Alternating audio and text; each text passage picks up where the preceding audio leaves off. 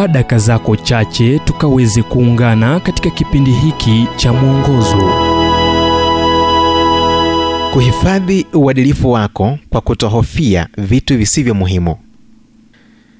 Tukitazama kitabu cha mathayo mlango wa sita mstari wa 34 tunaona kuwa basi msisumbukie ya kesho kwa kuwa kesho itajisumbukia yenyewe. Yatosha kwa siku maovu yake nyingi ya vitu vinavyokuingiza wazimu haviwezi kuhesabu sekunde utakayokufa.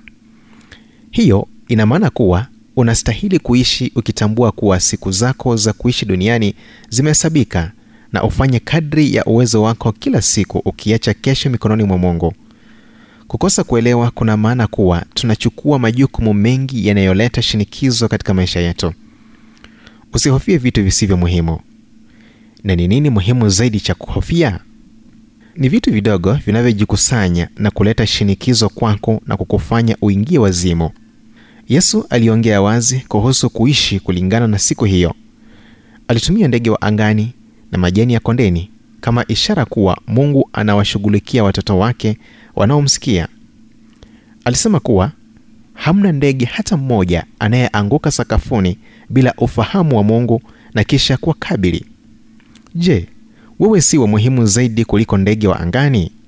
Mtu aliyetambua kuwa alitumia muda mwingi kuhofia mambo yasiyo muhimu alichukua daftari yake na kuandika orodha ya yale yaliyomtia hofu. Hili hapa alilotambua. Asilimia 40 ya hofu yake ilihusu vitu ambavyo havikufanyika. Asilimia 30 ilihusu vitu vilivyopita na ambavyo havingeathiriwa na hofu asilimia kumi ilikuwa kuhusu vitu vidogo vidogo vitu visivyo muhimu vilivyomshughulisha. Asilimia kumi na mbili ilihusu maswala ya afya na asilimia nane pekee ilihusu masala halali. Alibadilika. Nawe pia waweza.